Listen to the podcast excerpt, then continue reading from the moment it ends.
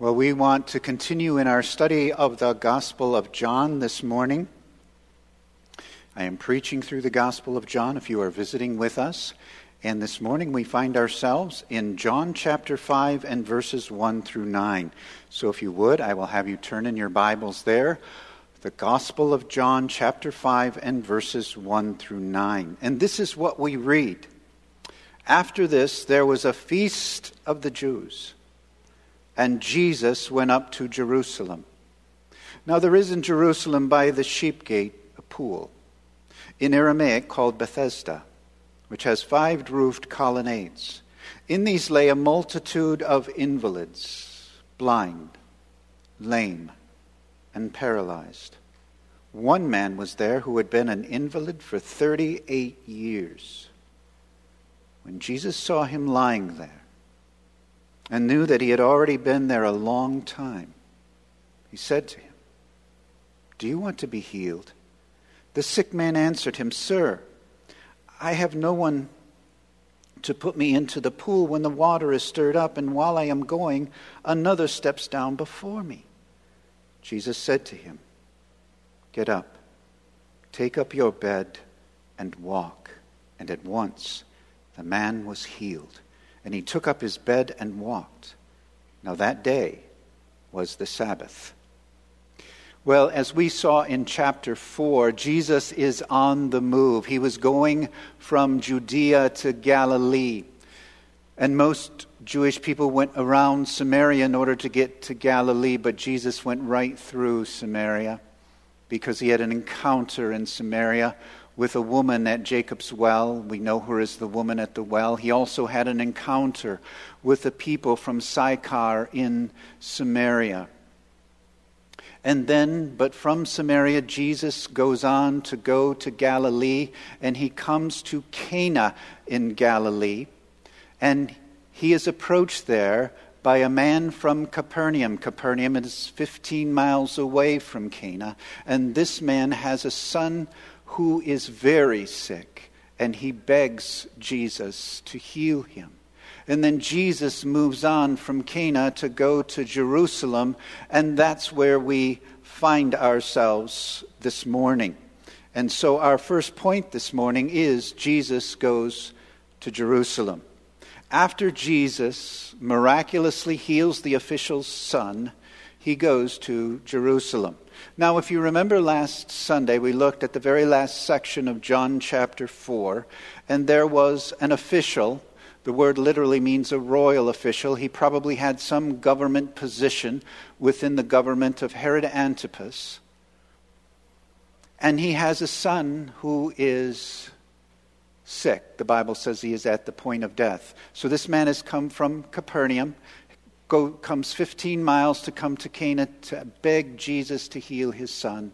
And Jesus says to the man, Go, your son will live. And the man goes back to Capernaum, and his son is healed, and he finds out that the exact hour when his son was healed was when Jesus said those words. The exact time when Jesus said those words, Go, your son will live. And that brings us to chapter 5 and verse 1, which says, after this. So, after that scene, after this, there was a feast of the Jews, and Jesus went up to Jerusalem. Now, we don't know which feast there John is referring to here. He doesn't name the feast. There's been a lot of speculation as to what feast this may be. But we really don't know. Some have tried to narrow it down, saying that it may be or could possibly be one of the pilgrim feasts that were celebrated in Jerusalem, perhaps the Passover or the Feast of Tabernacles or the Feast of Pentecost. But we don't know which one of them it may have been. But what is important for us this morning is the primary reason Jesus goes up to Jerusalem is not for the feast, but because he has another divine appointment. And if you have been with us, this is the fourth divine appointment that Jesus has in three chapters in the Gospel of John. First, he has a divine appointment with a man named Nicodemus in chapter 3. Nicodemus is a Pharisee, a ruler of the Jews. Then in chapter 4, he has a divine appointment with the woman at the well. Then in chapter 4, he has a divine appointment with this royal official whose son was sick. And today, in chapter 5, he has another divine appointment with a man who is an invalid, a man who was severely crippled. Now, Jesus specifically goes to a pool called Bethesda. In verses 2 and 3, it says, Now there was in Jerusalem by the sheep gate a pool in Aramaic called Bethesda, which has five roofed colonnades. In these lay a multitude of invalids, blind, lame, and paralyzed. So in Jerusalem, by the sheep gate, now, the sheep gate was a place where the pilgrims who would come up to Jerusalem would take their sacrificial lambs and they would go through this gate. They would go to the temple courts where they would make their sacrifices or give their sacrifices to the priest to have them slaughtered and sacrificed. And so, thus, this gate came to be known as the sheep gate. And at the sheep gate, there was a pool, there was a body of water. And in, Amer- in Aramaic, this place is called Bethesda. Bethesda means house of mercy. So there was this place, this house of mercy, which has five roofed colonnades. It had five columns, five pillars, which was covered with a roof over this place and the pool, which would give some semblance of protection to the people there from the inclement weather. But around this pool, in this area lay a multitude of invalids. Now, in the New Testament, when it uses the word multitude, it usually means a lot of people. A lot of people. So the scene is there is a lot of invalids around this pool the blind, the lame, and the paralyzed. And with your God given imagination, I want you to try to have this picture in your mind as we go through this text this morning. Jesus is coming to a place where there is great suffering. It is a tragic scene. From a human standpoint, it is a heartbreaking scene. There is a multitude, a multitude of blind, lame, and paralyzed people, and Jesus walks in to the midst of this. Now, this morning, if you are using the English Standard Version of the Bible, or if you are using the New International Version of the Bible, or if you are using the New American Standard Bible, you will notice there is no verse 4. Did you notice that? There is no verse 4. We just go from verse 3 to verse 5. And why is that? If you look, if you are using the ESV, the English Standard Version, if you go to the bottom of the page, and you look at your footnote there, it says some manuscripts insert wholly or in part, waiting for the moving of the water. For an angel of the Lord went down at certain seasons into the pool and stirred the water. Whoever stepped in first after the stirring of the water was healed of whatever disease he had. Some English Bibles have that as verse 4 but quite a few of very reliable English translations do not have that verse in it. And I'm preaching from the ESV this morning. It doesn't have it in there. Why is that? The reason is because the oldest and most reliable manuscripts that we have available to us today do not have verse 4 in it. Now, if you are if someone is a Bible scholar, especially a technical Bible scholar that works with old manuscripts, you want to use the manuscripts that are the oldest and closest to what would have been the original manuscripts. So if you are a technical biblical expert, the older the better. because it's the closest. We want to get as close to the original as we possibly can. And the oldest and most reliable manuscripts don't have verse 4 in it. So I'm just going to give you my viewpoint.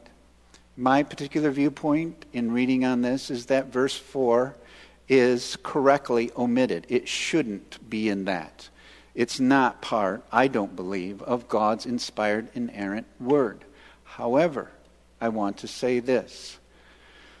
Because verse 4 is in some, it is a good commentary for us. So some have asked, how did verse 4 get in there? If it wasn't in there in the originals, how did it get in there?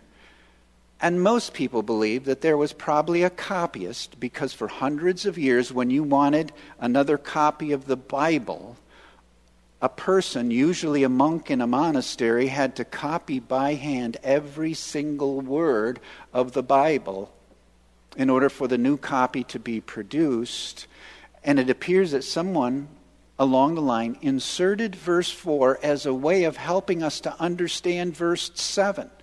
And so you can kind of understand why they did it, even if it's not part of the original. But it is a good commentary, like I use commentaries every week in studying the Bible. And so, what some think is verse 4 is a good commentary. It appears at this time there was a superstition, a legend around this place that many believed, especially those who were blind and lame and paralyzed, that from time to time an angel of the Lord would come down and he would stir up the waters, and whoever stepped in first after the stirring of the water was healed. So, first one in, when the waters were stirred, got healed. Now, was there an actual stirring of the water? Probably there was. Most Bible scholars believe that underneath this pool was probably an artesian well, a mineral springs, a hot springs, just like you would find today. And even down to today, there are people that believe that mineral springs or hot springs still have some kind of therapeutic healing remedy. They do. I mean, we think of the famous hot springs in Tiberias in, in Israel or the hot springs of Arkansas. People go there. They think that the being in those springs will help them. So, the legend was, or the belief at this time, was that an angel would come down and stir up the water, and it would be stirred from time to time. There would be this warm swelling of the water. But here's the hard part it appears it was every man for himself. First man in, first woman in gets the healing, and everybody left was, else was left out. And it says in the Bible there were a multitude of invalids, blind, lame, and paralyzed. This is a hard scene. It is a hopeless scene.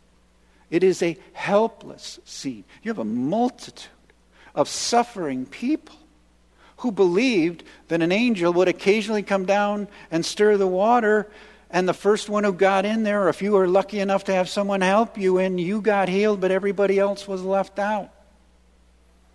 And that brings us to our second point this morning, and that is long term suffering. At the pool called Bethesda, there was a man who had been an invalid for 38 years. And that's what it says in verse 5. One man was there. This one man becomes the focus of this passage. One man was there who had been an invalid for 38 years. Now, we would all admit this morning 38 years is a long time. That is a long time to suffer.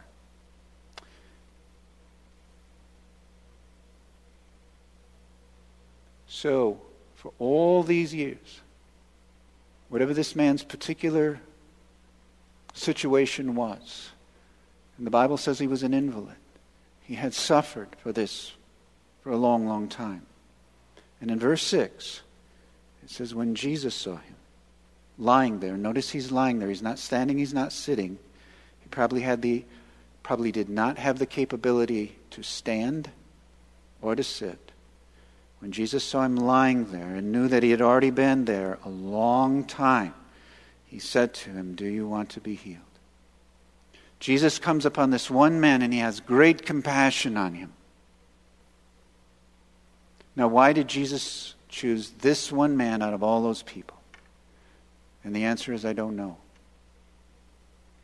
God, in His sovereignty, in His wisdom, in His perfectness and holiness, chooses to display his glory and compassion through this particular man. It does say that Jesus knew he had already been there a long time. This was a long suffering human being.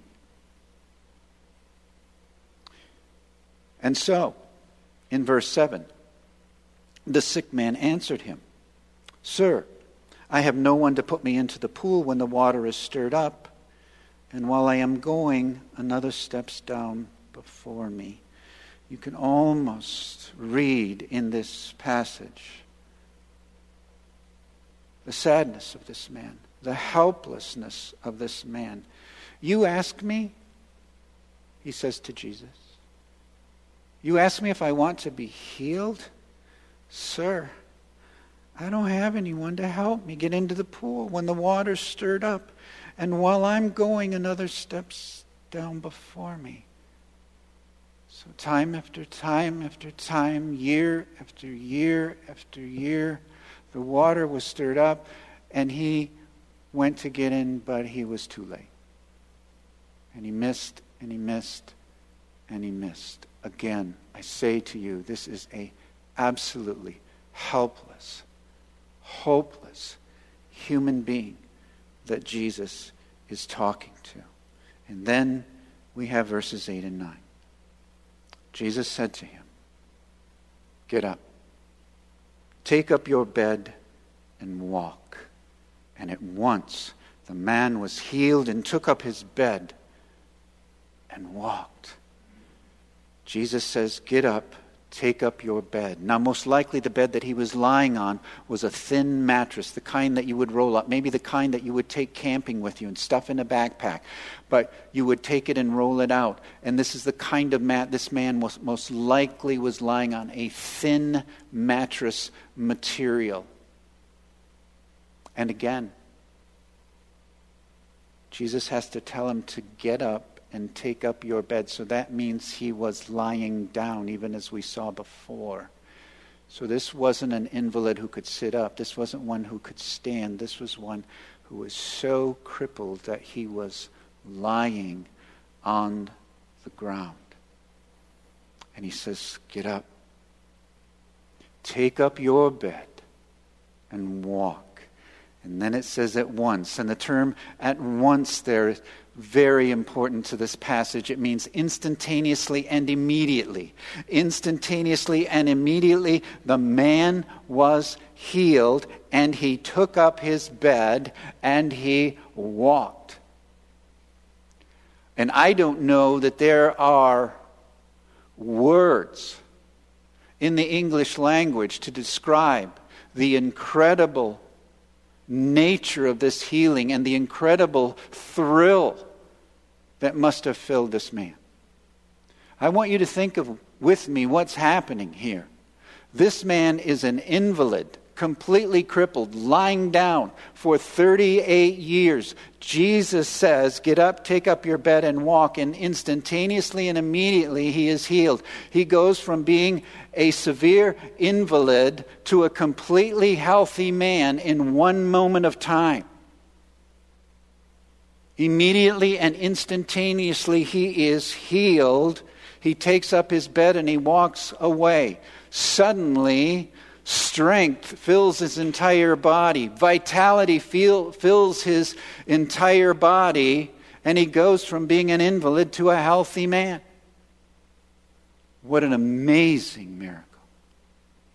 An amazing miracle. Even today, Let's say that there is someone who is severely incapacitated. Maybe they have been from birth, or maybe they were in an accident. And so they go to get a surgery. And let's say that the surgery is successful, even after the surgery. They have month, excuse me, weeks, if not months, of rest and recovery. Then they have physical therapy.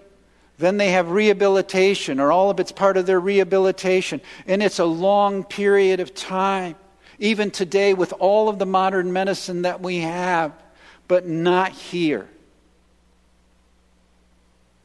The severely crippled man, an invalid for 38 years, is immediately and instantaneously healed. And he becomes a healthy man. And all these people, all these people are watching. And the last sentence of verse 9 says, Now that day was the Sabbath. And that prepares us for next Sunday morning because Jesus healing on the Sabbath is going to bring him into direct confrontation with the Jews who were there. And next week we are going to see the beauty and the compassion of Jesus contrasted with the legalism and the man made rules of the Jews who were there. But that is next Sunday. As we close this morning, I want us to see three beautiful character traits of our Savior that shine forth in this passage. I want us to see three gloriously beautiful character traits of your Savior and my Savior that shine forth like a great light out of this passage of Scripture. First, once again, we see Jesus' omniscience on display. He knows everything about this man before he ever meets him. Now, if you've been with us in this series, and I say he knew everything about this man before he meets him, you may say, Pastor Tim, you are repeating yourself from sermon to sermon, and I am, because this is the fourth time I've said that.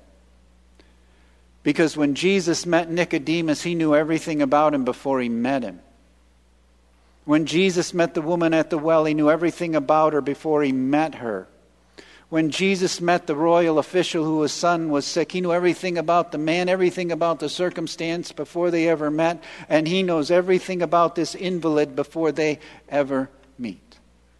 And though I have now covered this four times, I want to come this time a, from a slightly different angle. I want you to know that our all knowing Savior, that's what omniscience means. He knows everything about everybody, everywhere.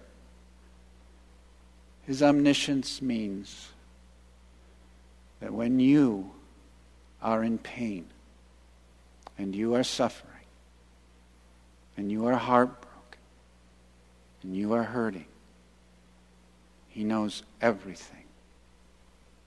Everything about it. Everything about you. Have you ever been in a situation where you're really hurting? You're really hurting. And maybe you go to a small group Bible study and you share this with the group. And they pray for you and they love you. And maybe you have a friend or two that you share this with and they pray for you and they love you. But when you walk away, you have this nagging thought. Nobody knows what I'm really going through. I can share it with them and they can say, oh, we feel for you. Nobody knows what you're really going through. Jesus does. He does. There is one who knows what you're really going through. He knows everything about your heartbreak, about your pain, about your suffering. And that leads to the second beautiful character trait of our Savior in this passage. Jesus displays a deep and profound compassion for the long term suffering of this man. He comes upon this man and he has compassion and mercy for him because he had been suffering for such a long period of time there are at least nine times in the Gospels where it says Jesus was moved with compassion. Praise God for that. When you hurt when you are heartbroken, when you suffer, your Savior is moved with compassion for you. Isn't it amazing that the heart of God moves with compassion toward the brokenhearted and the hurting? What a glorious trait of our God. He is not some emotionless, aloof God off somewhere. He cares deeply, intimately, specifically about you. He does. Maybe you're suffering right now. Maybe it's physical. Maybe you're in a long term hurting marriage. Maybe it's mental. Maybe with all that we're going through, some of you are struggling with depression. Maybe you're struggling with unfounded fears and, you don't know what to do with them. You're just afraid. You know it's irrational, but you're afraid anyway. Maybe you have panic attacks. I've known many people who suffer with panic attacks. I want you to know the heart of your Savior is moved with compassion because of what you are going through. It's not on the screen, but in James chapter 5 and verse 11, at the very end of the verse, it says this The Lord is full of compassion and mercy. I love that.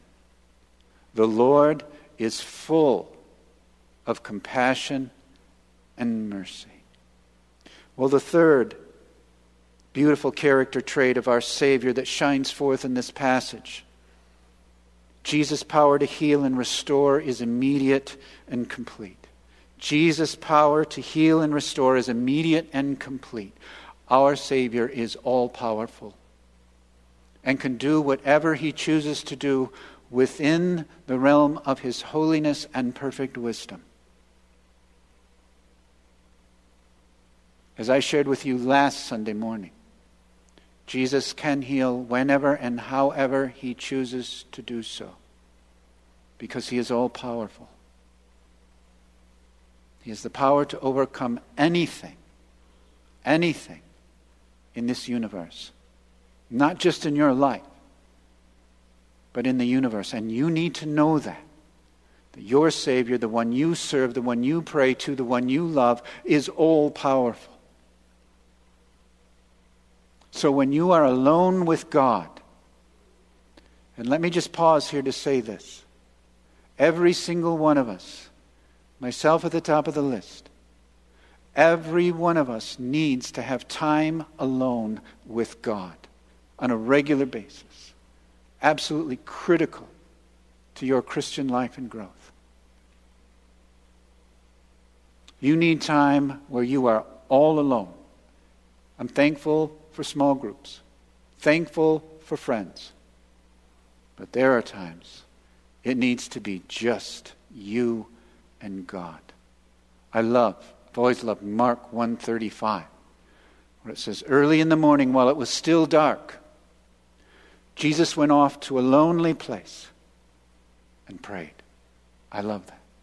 Early in the morning, while it was still dark, Jesus goes off to a lonely place to be all alone with the Father.